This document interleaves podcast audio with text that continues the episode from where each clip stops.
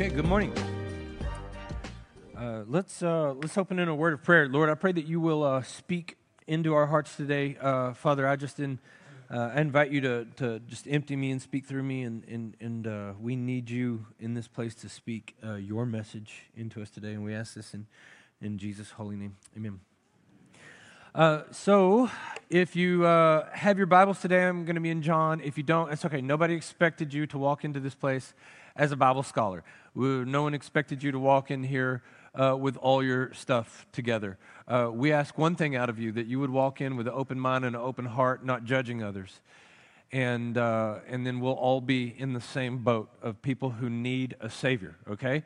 So that will be our common bond today. I want to give you a word today. I do have something for you uh, out of the word that is, that is for you, for your, for your benefit and for your growth, but also something that is a word of warning, a trap that many have fallen into.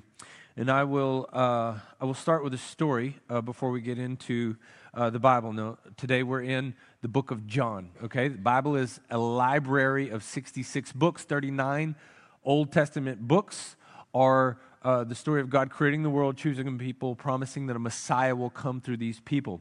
The next 27 books are the New Testament, where that Messiah, who we call Jesus, his, his name is Yeshua uh, in, in Hebrew. Four languages later, we get Jesus, okay? Uh, so that is when he comes. And the first four books of the New Testament, Matthew, Mark, Luke, John, are firsthand surveys or eyewitness accounts of the life of Jesus. We're going to read from John, who walked with Jesus. And so he tells these things out of experience. Hey, I was there when this happened. So I want to read out of John chapter 3, uh, but I want to tell you a story first. And I want you to take notes, not just on the story, but all of today. I want you to go and fact check me. I want you to go read these things for uh, yourself, okay?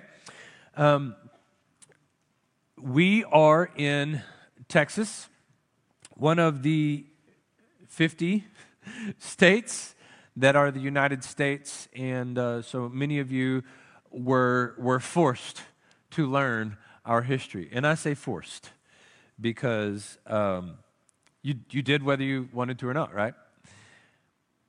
So you've heard of the things that I'm talking about.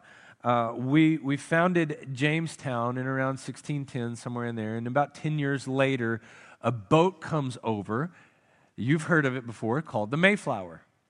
Now, when these folks get off of the Mayflower on what was a horrific journey to get here, uh, they get off and they begin to uh, found places. Now, back up. Who were the people who came on these boats? Many were just the adventurous type, but many, if not most, were those who were being oppressed by their government's hand over religion. And they were coming here for religious freedom. And so, as they came, keep this in mind, they came for religious freedom. Now, uh, the Mayflower gets here in, I believe, 1620, and they begin to spread out not so far. Okay? They're not exactly spreading out far because there are going to be natives there, uh, some of who are going to be cool with their arrival and try to profit off of it, and some who will try to murder them. So they kind of stick together. A few places rise up quickly. Jamestown comes up quickly. Uh, Boston comes up quickly. A little place called Salem comes up quickly.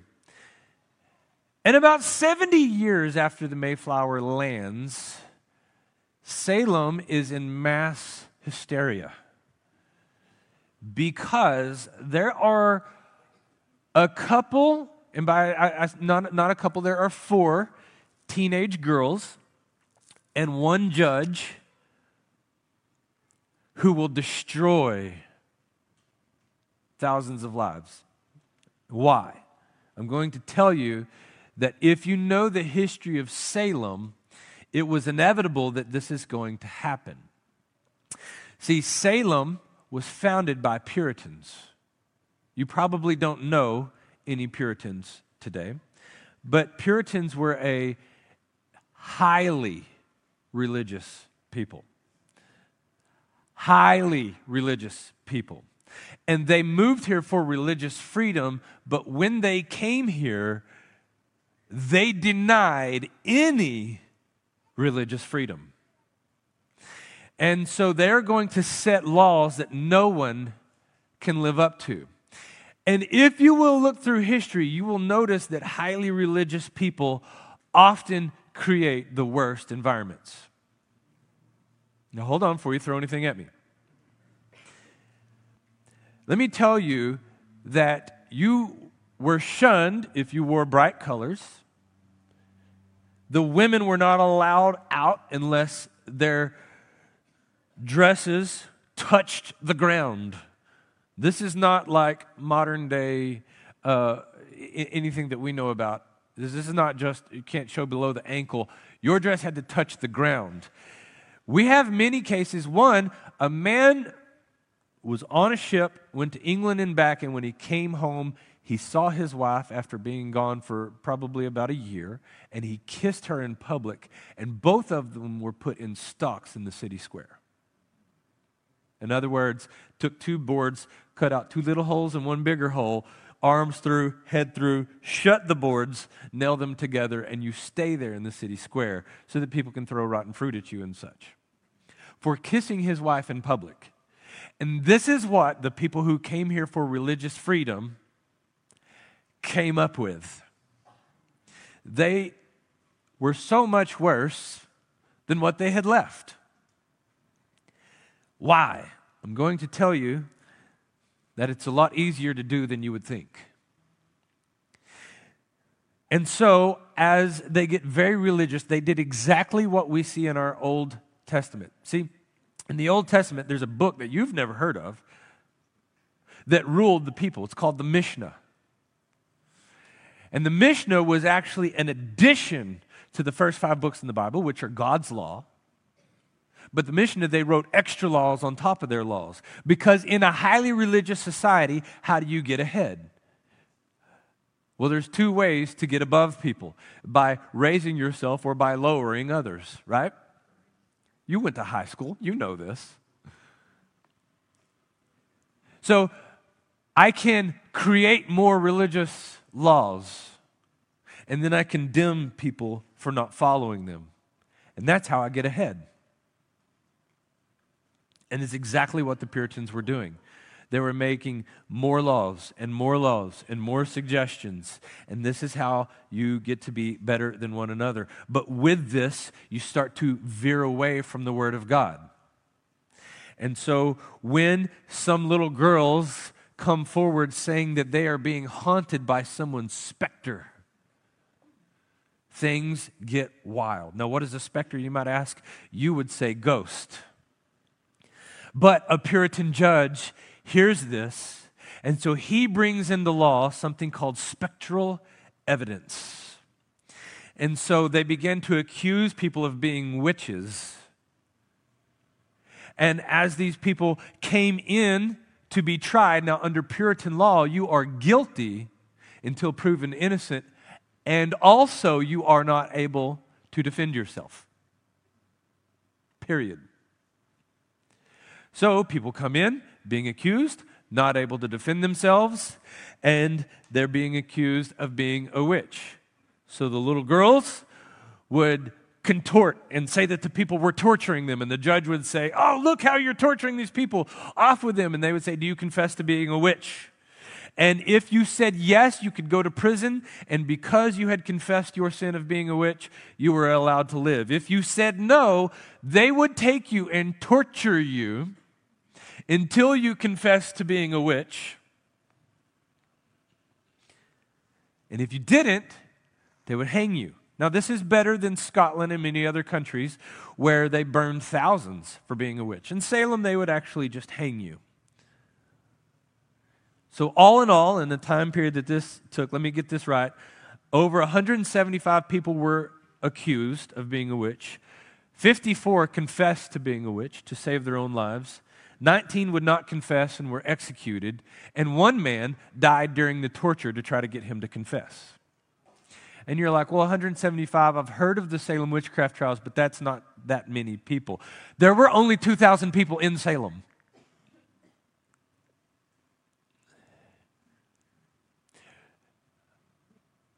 Religion that gets away from God can hurt, and normally does.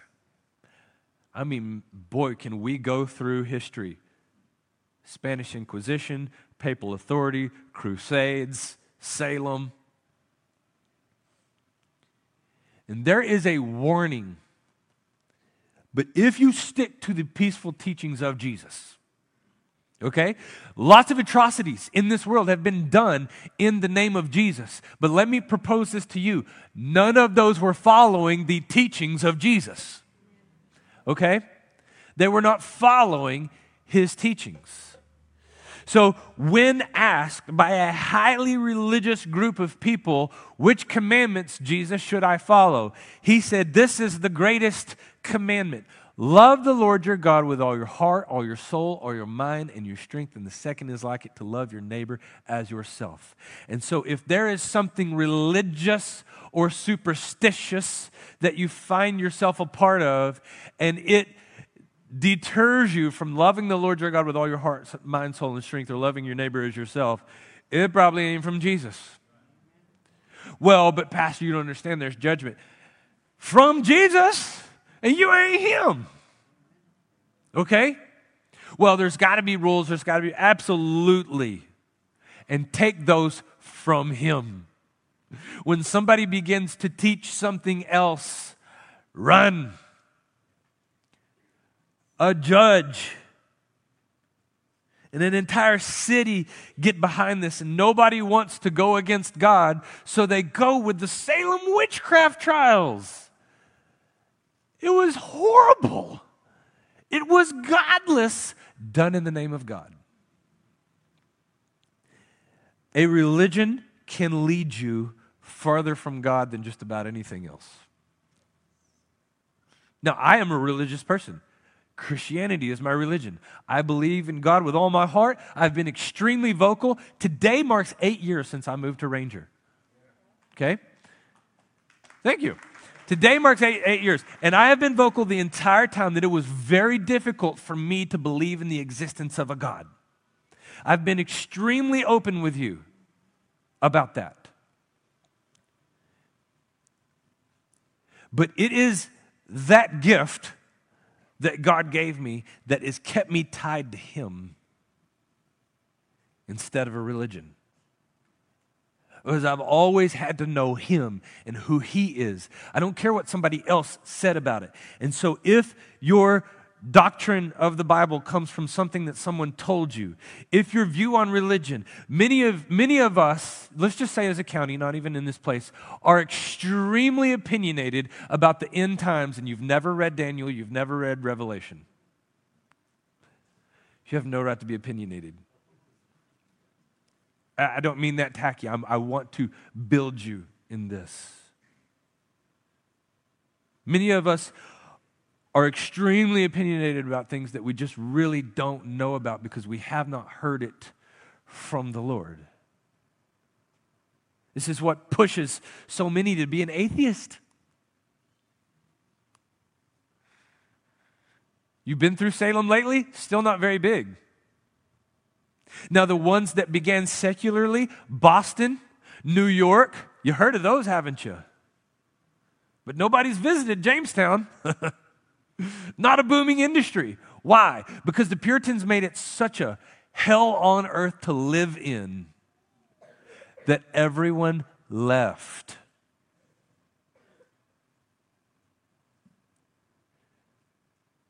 This is not a good opening to a a Christian sermon, is it?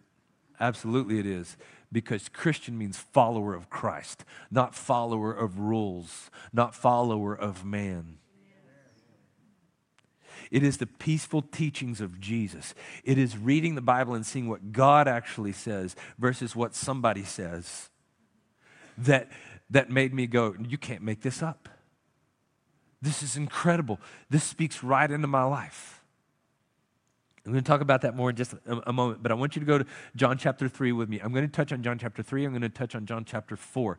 These sermons, I could do six weeks of sermons on on John 3 and six weeks of sermons on John 4, okay? I'm going to talk about both of them. I really, really, really want you to go read these for yourself. I believe that God will speak to you. Remember, as you're reading the Bible, you're looking for gold. There's gold in here for me.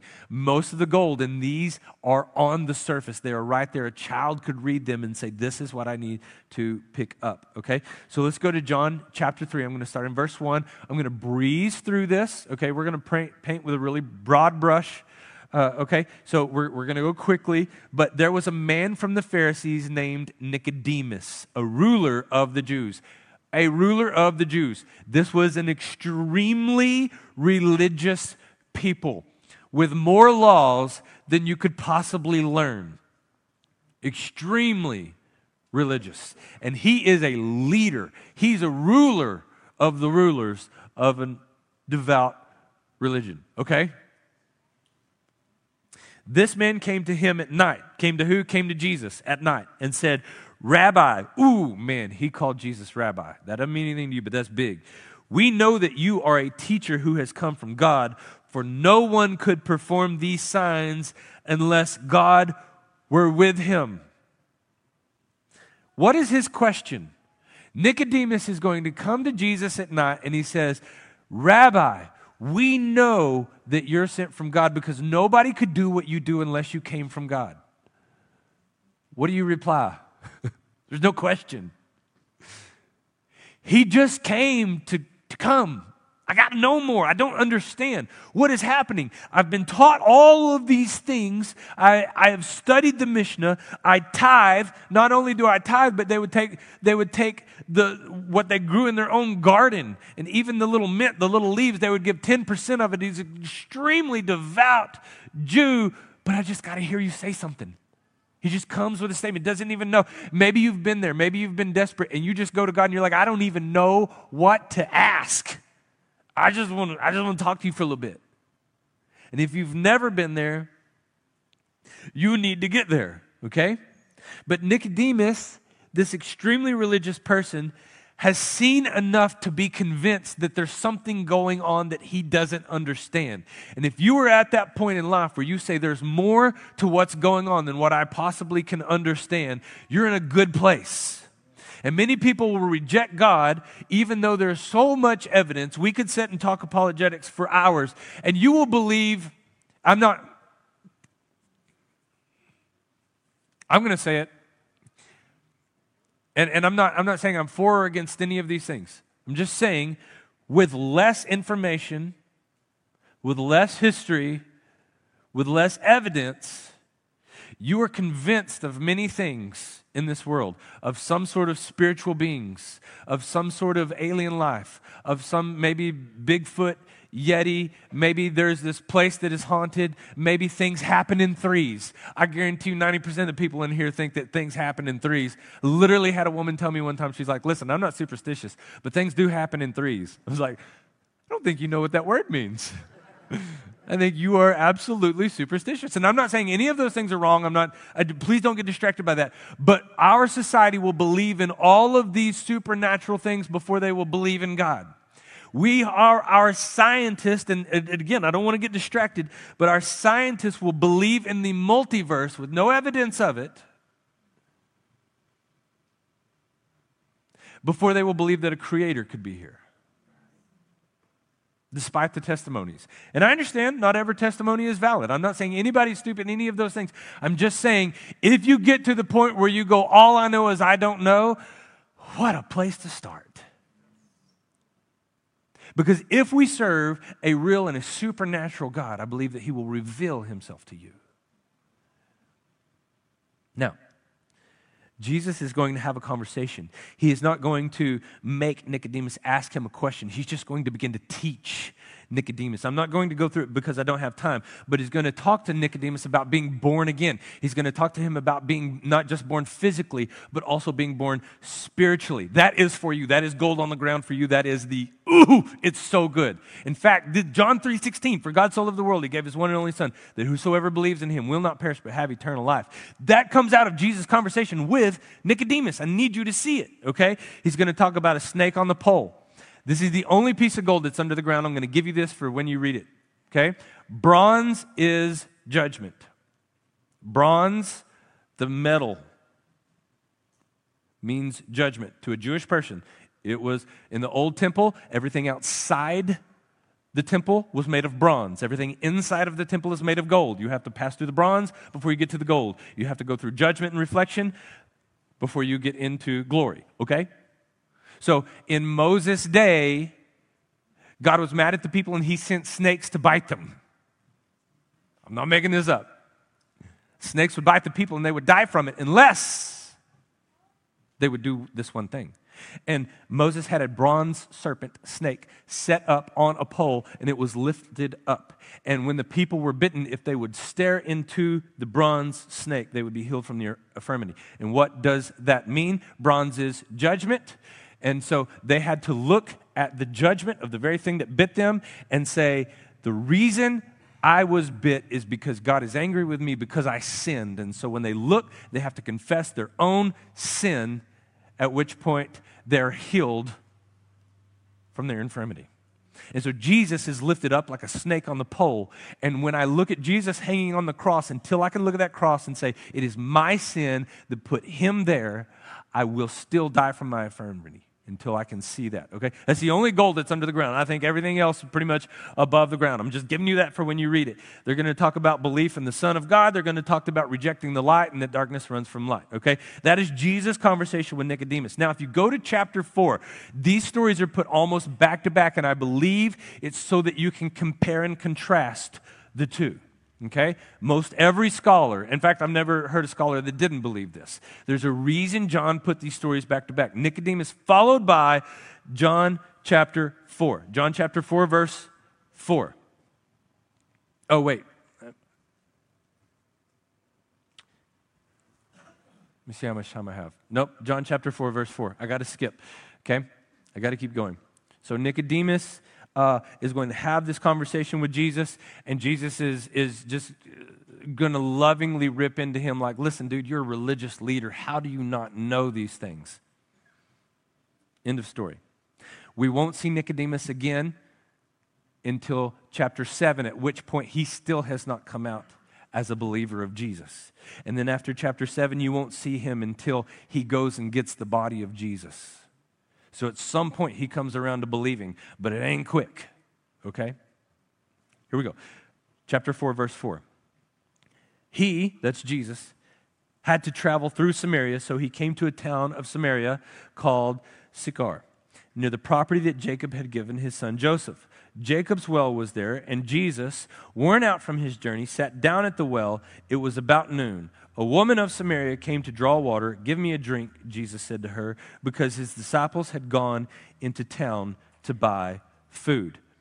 This doesn't mean a lot to you, but the Samaritans are a despicable people to the Jews. They are traitors to the Jews. The Jews feel like uh, they've set up their own temple. They're, they're basically half breed Jews. And so if you look into the worst part of American history, where, you know, we, we condemn someone for their, for their race. This is exactly what is going on here, okay? And so the Jews did not like Samaritans, but Jesus walks through Samaria instead of going around it, and he, he talks to a woman of all things. Again, doesn't mean much to you, but wow, does Jesus liberate women. He, Jesus is going to allow women to testify about his resurrection. Nobody else is doing that at this time, okay? So, uh, he, Jesus is going to start up a conversation with a woman who he should not be talking to in Samaria, where he should not be. All right, this is a very important story. So a conversation is going to start up, and he's going to ask for water, and she is appalled that he would ask for water. And he said, Hey, listen, if you knew who was talking to you, you would ask me for living water. And so they talk all about this living water. You need to read it. And then Jesus replies something very unusual to her when she says, Hey, give me some of this living water. Listen to what Jesus says in chapter 15. Sir, the woman said to him, Give me this water so that I won't get thirsty and come here to draw water. Verse 16, such a strange reply on the surface. Go call your husband, he told her, and come back here. I don't have a husband, she answered. You have answered correctly. You have correctly said, I don't have a husband, Jesus said. For you've had five husbands, and the man you now have is not your husband. What you have said is true. Sir, the woman replied, I see that you are a prophet. And then she begins to believe. And then she runs to her village so that she can tell this story. Why? Why does she believe that he's a prophet? Why does she run and tell the story? Why does she put her reputation on the line? I was reading a book the other day uh, by Neil Shenvi called Why Believe. And he tells a really interesting story. You know, a lot of testimonies are not necessarily valid to me. Somebody from every religion, every walk of life, and every, every idea has some sort of testimony. But your testimony is going to be important to you and the people who know you. And let me give you an example of that. If I were playing basketball, or let's just say anyone was playing basketball, a man, a girl, it doesn't matter. The man is playing basketball, and all of a sudden he just falls flat on his back out on the court and he's just laying there. Some people are angry with him. Get up, you're just faking it because you're losing, right? Somebody else says, "Man, you just you just got dehydrated. You got dehydrated, your muscles seized up. Let's pull you off. Let's get some water down you. You'll be fine. Somebody else says, probably a pinched nerve. Let's put some Advil down this dude and, and it'll, it'll relax. You'll be okay. It's just a pinched nerve. But a woman runs off of the sidelines and says, Everyone back up. Don't touch him. You call 911. And she leans over the man and says, You can't feel your legs and you can't move, can you? And the man looks up at everybody and says, Do what she says. Now, what the man knows that everyone else doesn't know because he hasn't said it yet is that he can't move and he can't feel his legs. And the fact that she came in and knew exactly what was wrong with him and spoke exactly to his pain made her the most believable out of all the options. And some of you, during your pain, you open the scripture and he had life to pour into you. This is our God. That's not a religion. That's something real. That's something supernatural that comes into your life. And you say, I don't know the answer to everything, but here's what I know I can't feel my legs and I can't move. He seemed to know what was going on and have a plan for it. I'm going with that plan. Because if he's right and this other dude drags me off pumping me full of Advil, he's going to mess me up for life. You call the ambulance. You, everybody, listen to what she says, right? This is what Jesus does in your life. He's going to speak personally because he knows exactly what's wrong with you. He's identified. He's come in and speak personally to you. John chapter 4, verse 28 now. The woman left her water jar. Why? Because he knew exactly what was wrong with her. He said, Go get your husband. She said, I don't have a husband. He said, I know.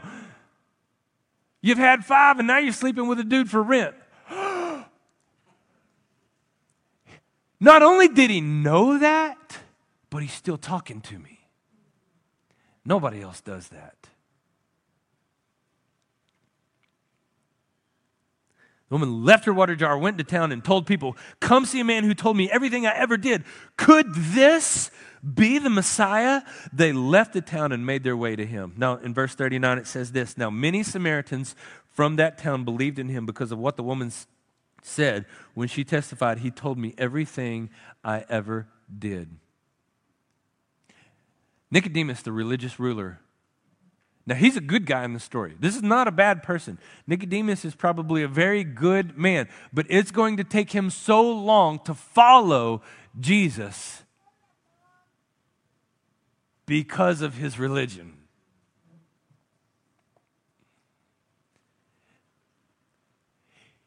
He's the one that should be, right? Doesn't he have the most influence? Isn't he the one that could change the most people?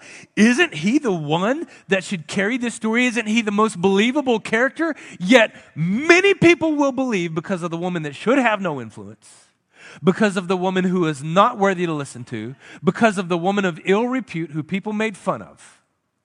And she will be the one to bring many we have no idea how many people Nicodemus did or did not bring to Christ. We have no idea he's a hero. He overcame something. I don't think I, if I would have been indoctrinated as heavily as Nicodemus, I don't think I ever could have gotten to the point that he did. I'm not bad mouthing the man. I'm just saying, why did it take him so long? And this woman drops her water jar, runs into town yelling, You've got to see what I found.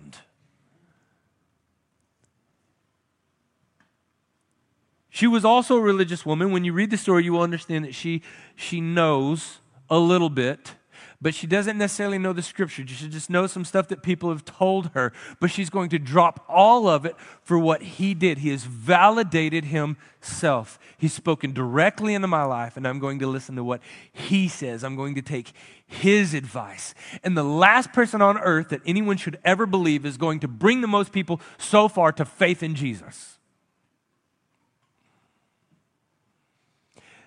That's relationship over religion.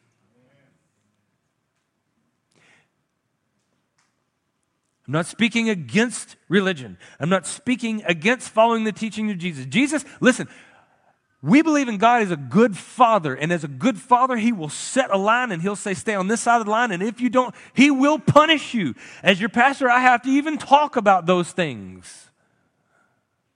I'm not saying that it's you know, not that you anything goes. I'm not saying that. I'm saying when you get away from love the Lord your God with all your heart, soul, mind, your strength, and love your neighbor as yourself, you have left the pin.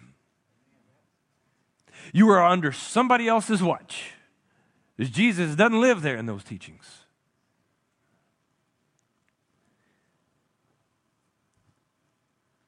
It should have been Nicodemus, but it wasn't.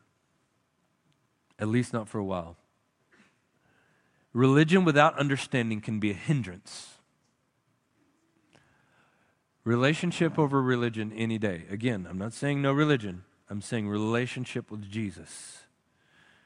And here's the interesting thing Nicodemus comes to Jesus at night because he needs something.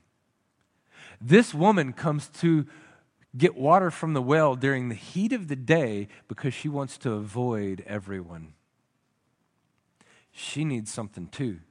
She just has no hope for anyone to turn to because everybody has cast her out, minus a dude that might be willing to put her up for a little while if she'll sleep with him. Which one had a need? Both.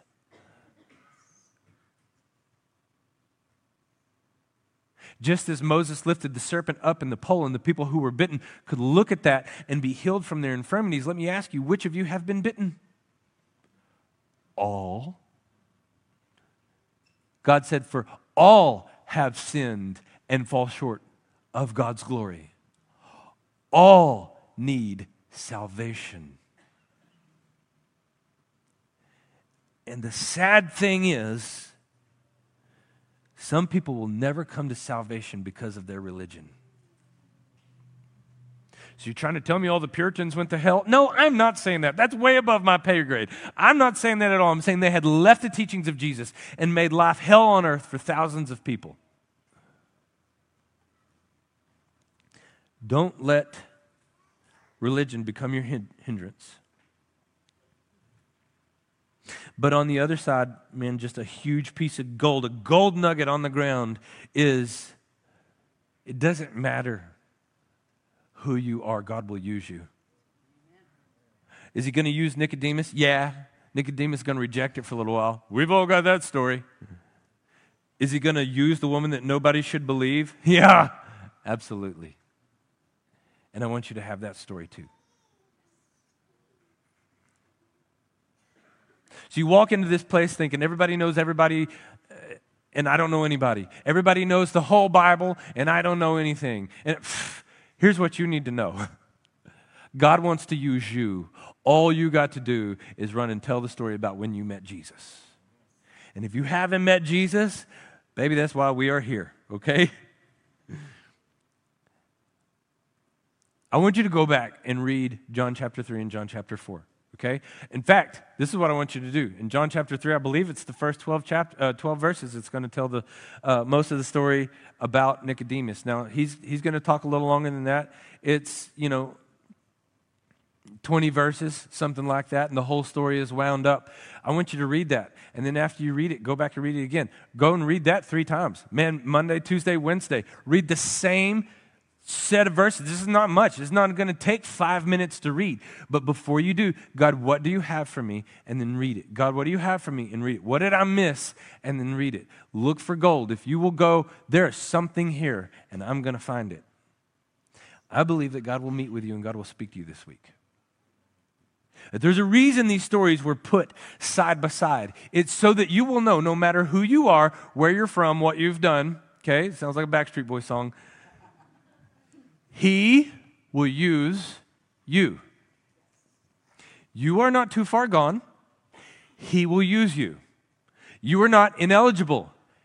He can use you. It doesn't matter what you are, He's making you into something else. It doesn't matter. This is the basic tenets of the faith. I don't care how many people have tried, cried witch and accused you shamed you.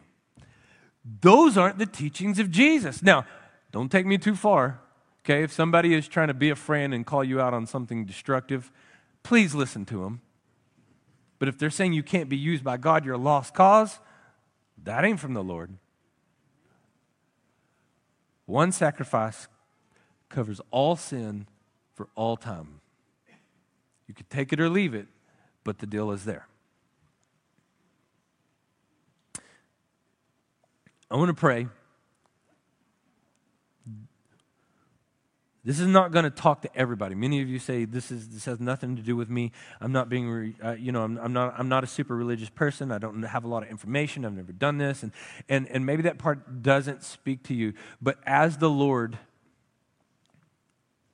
begins to stir in you and move you, this is why I said it's easier than you think. You want to honor Him. And the thing about rules is it's something that I can do, right? Something that I can do to honor the Lord. And so many people who have the loudest past follow more rules.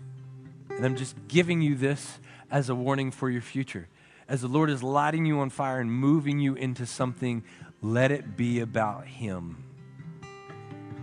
Let it be about Him and not something that man creates. I want to pray with you. Lord, I pray that you would be with your people, Lord, that you would just show us, God, that we would have a constant understanding and revelation that no one is too far from you. And no matter our position, you will use us, God. I just pray that you will speak this into uh, your people, into our lives, Father. I pray that you would just move in us and uh, give us wisdom and understanding.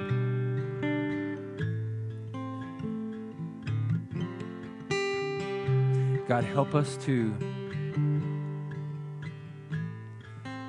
be a light in the world through the love that you have put into us that shines through us. And I pray that you will give someone in this place courage to go to a neighbor in love this week, Lord, and shine that light. And we ask this in Jesus' name. Amen. Okay, um, I have a friend. And I know that many of you woke up this morning thinking if energy and compassion could all meet in one body, what would it look like? And I have the answer for you today. And she's coming up on stage right now.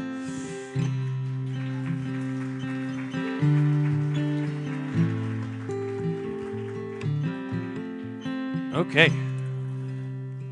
The heater is working a lot better than the little girl that I froze two weeks ago. Okay, so so God has already smiled on you.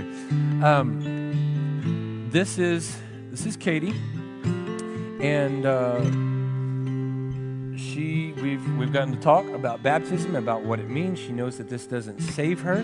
This is her following through with thousands of years of believers saying that I have committed my life to Jesus, right? I am, I am his child. Just like the Israelites going through the Red Sea. Everybody who went there, that's I identify you. I see you. You are a follower of the Most High. And so I'm going to ask you in front of your wow, look how big your family is. I'm going to ask you in front of your your family and church family. Family, thank y'all so much for being here and supporting her today. We love you guys. Um, have you accepted Jesus as both Lord and Savior of your life? I have. Okay? Okay. Well, you guys hear that? So I'm going to ask you to go ahead and get in.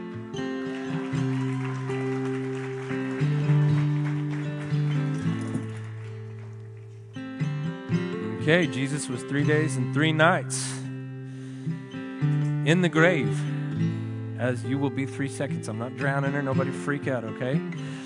So it is my honor to baptize you, my sister, in the name of the Father, Son, and the Holy Spirit, buried with him in death. Raised to walk in newness of life in Jesus Christ. Man, good job. Proud of you. Well done. Please stand and worship with us.